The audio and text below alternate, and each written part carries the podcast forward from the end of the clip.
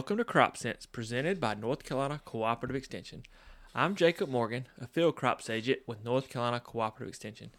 Today, we have some information from Doctor Ron Heiniger, professor and extension corn specialist with N C State University. This talk comes from the meeting Doctor Heiniger presented at last week regarding corn in this early season dry weather. Hope you enjoy.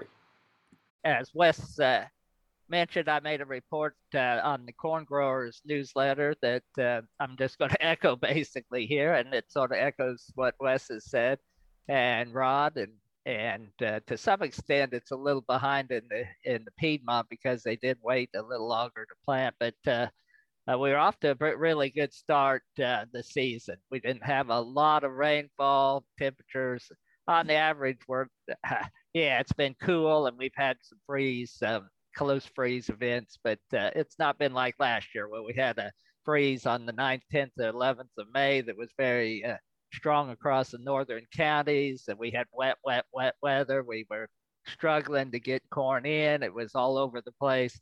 Um, we've had as good a, and if Scott Pelley was on, he actually got some good data here showing that uh, emergence was as uniform this year as any of the times he's tested in the last three. So I agree with Wes. I think we're off to as good a start as I've seen here in North Carolina with corn anyway.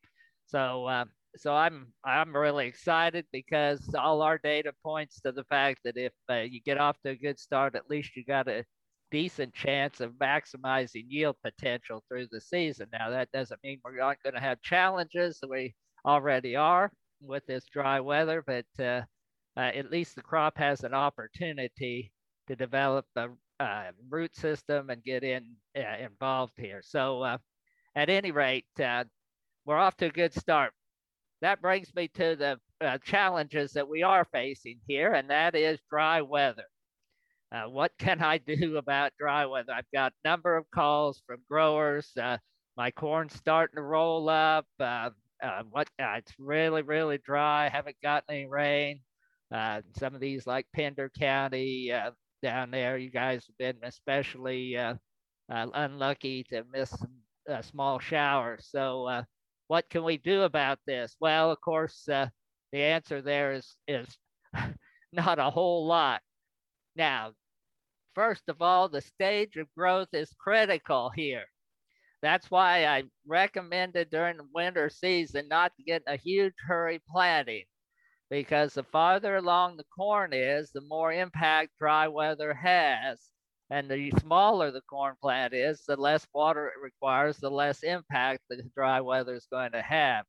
So if you've got uh, corn that's B five to B seven, what it's doing right now is it's finishing, uh, it's going through that that uh, differentiation. It's it's going from producing leaf area to producing the flower, the ear, and the tassel. And that's where we talk about making number of rows around the kernel. So what it what this drier weather is having an impact on primarily here at B five to B seven is it's going to shorten up the internodes, and it's going to start to impact uh, uh, how many kernels. Now, how does it impact that? It impacts that by reducing photosynthesis. So until we get leaf roll, we're not hurting this corn. And I see a number of guys, uh, as I've driven here, what, a little gas, by the way, we ought to have a gas report to see whether I can get any place now. But as I've driven around, well, I've noticed some guys turning on these irrigation rigs, and because they think it's too dry. Well, I wouldn't do that until I start to see some leaf roll on some of this corn, because you can quickly, you don't need a lot of water. So it, it doesn't mean you need to lead this crop in.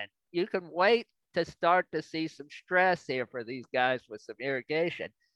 Why am I uh, not happy about them turning it on too soon? Because as long as you're not getting leaf roll, what the corn is doing is putting roots down. That's the good stuff from our probes last year, is they proved definitively when it turns dry, corn roots start growing quicker.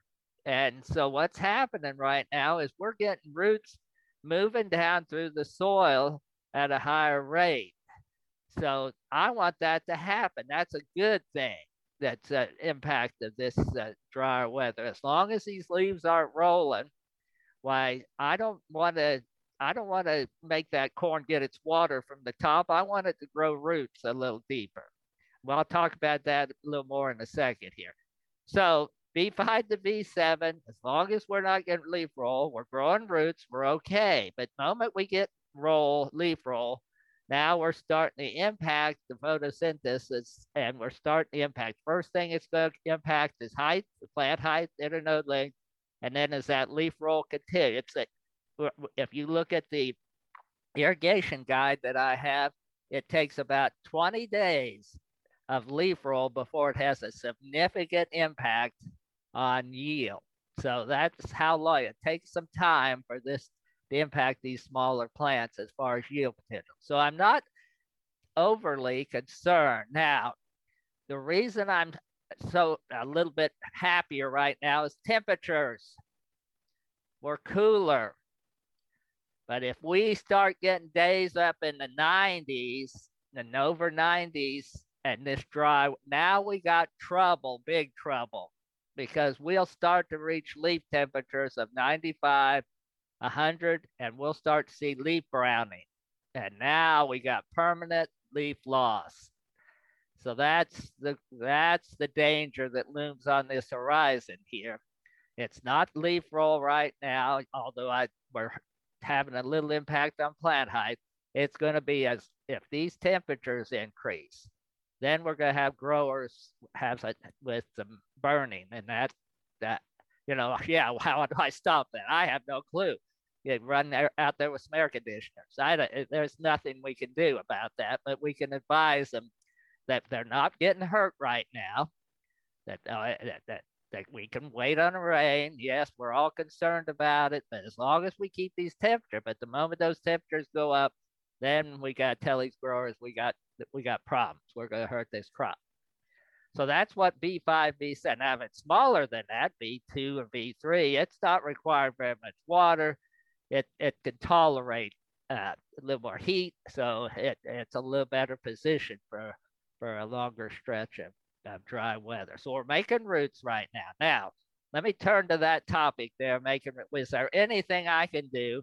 And that's a question I get. Anything I can do to grow these roots or improve root uh, uh, mass penetration? Well, there's, there's not a whole lot. You can go ahead. You know, the key is nutrition. You know, as long as the corn is getting plenty of N P and K, it's going to be fine as far as growing tissue. Now, there are some micronutrients associated with root. One of them is boron. Boron is in the root tips of a, of a corn plant, and this is true of any plant. Boron is especially concentrated because it's impa- influencing enzyme production of auxins and stuff like that, and which helps the root grow, root tip grow, and also helps it penetrate or, or the soil uh, as it grows. So an application of boron, some growers are doing that today, I mean, uh, at planting time anyway these days, but a small amount of boron, a foliar application can improve some root uh, growth there by providing plenty of boron. So in some cases, as growers are making some lay-by applications and they're asking what they could do, if they haven't applied boron to planting or they don't have a good feel for how much boron they have, like a little foliar application uh, wouldn't hurt the plant. We've seen benefits uh, and yield of doing that up through B five or B seven. So that's a, an option for those who just got to do something. You know, sometimes they just got to do something. So at any rate, uh, there's an option. The other thing that I've talked to a number of folks, and this really just pertains to the coastal plain. It's only for sandy soils in the coastal plain. Would not do this, well, any place, much other places.